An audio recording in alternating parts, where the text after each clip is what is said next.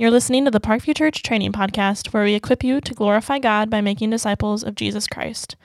If you'd like to learn more about Parkview or give to our ministry, please visit parkviewchurch.org. Hey, my name is Doug Fern, and I am on staff here at Parkview. I serve as the East Campus pastor, and you've been learning a little bit about what it means to be a disciple of Jesus. And uh, the language that we've been using at Parkview, that we are using, is that of a whole disciple. And as a reminder, a whole disciple is a forgiven child of God who's taking the next step to learn Jesus, love Jesus, and live Jesus. And so I have the opportunity to spend just a little bit of time um, sort of zooming in on a aspect of what it looks like to love Jesus. And that aspect is um, loving Jesus means loving God's people. Um, and you may be thinking to yourself, okay, are, are, you, are you blending two things that are separate from each other? Or what does loving Jesus have to do with loving his people? Well, let me take you to John 13 and just show you a little bit about what God's word has to say about what it means to love Jesus and how that relates specifically to loving his people. So, John 13, uh, verse 34 and 35 say this A new commandment I give to you, that you love one another. Just as I have loved you, you also are to love one another. Verse 35 By this all people will know that you are my disciples if you have love for one another. So in John 13, we learn a good deal about what it looks like, not just to love Jesus, but also to love one another. A few things that it points out. First is you'll notice the priority. Okay?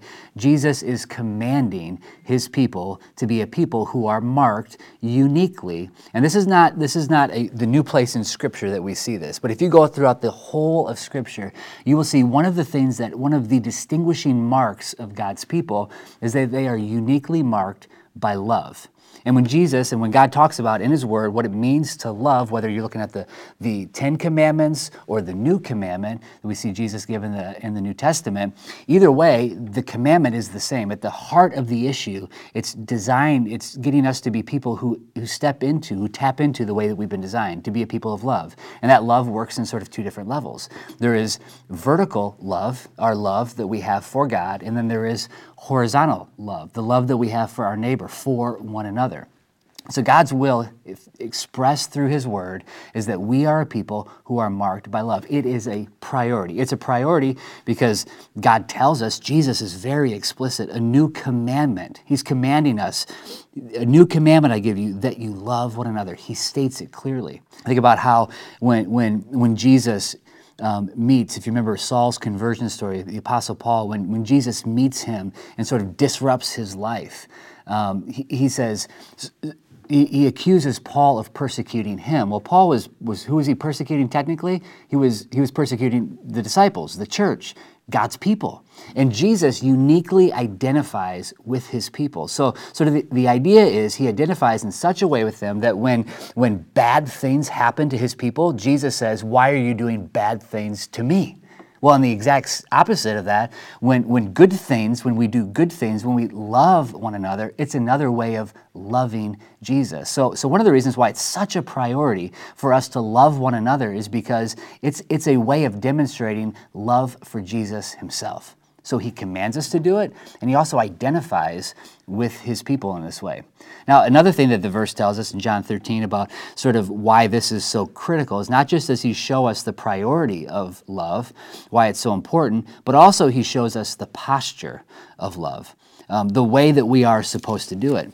Now, this is John chapter 13. If you're familiar with the New Testament, you know that this is at the sort of on the heels of Jesus in the upper room, the scenario where he gathers his disciples together. They're, they're in the upper room around, around a table having a meal. And before they get together, Jesus demonstrates this tremendous act of humility by serving the master, serving his servants' feet um, something that was just completely, completely radical.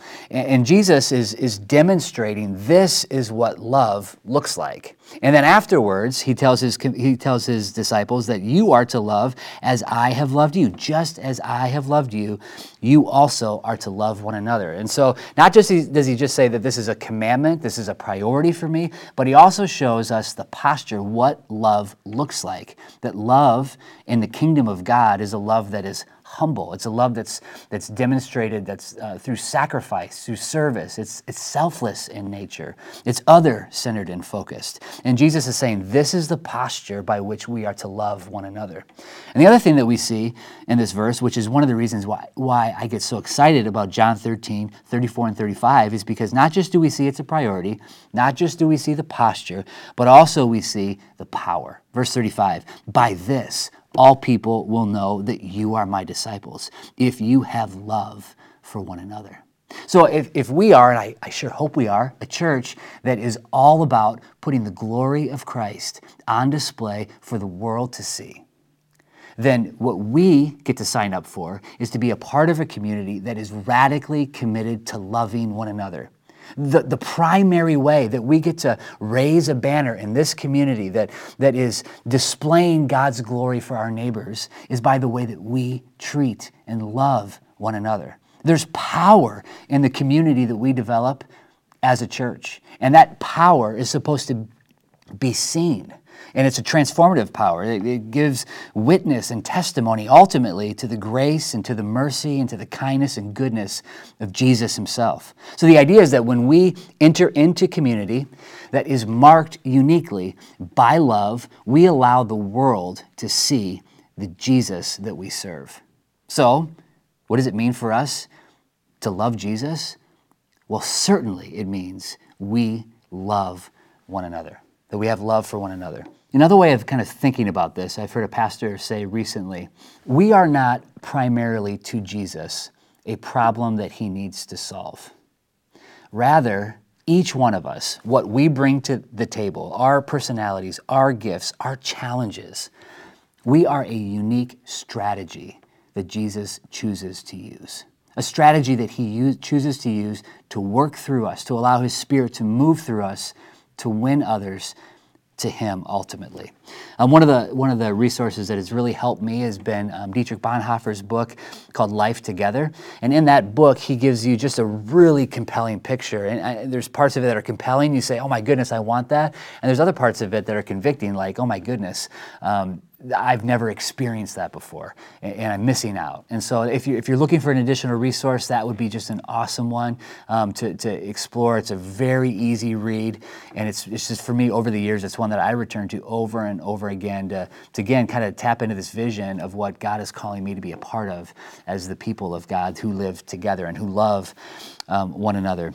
Just another thing that I would just say that is so crucial. I mean, for, for all of us, we want to be practicing this. You know, as we've already discussed in some way, uh, being a follower of Jesus, a whole disciple, we are committed to learning Christ. But we're also supposed to be not just people that have big heads full of knowledge, it's supposed to be working its way out in our lives as well. And, and we'll learn more about that um, in the next section as well. But, but we have to be a people who can look around in our lives and point out where we are regularly interacting with other believers. And so the primary way that we have encouraged folks to do that at Parkview is through community groups. And I'll just say, if you're not in a community group, you are missing out.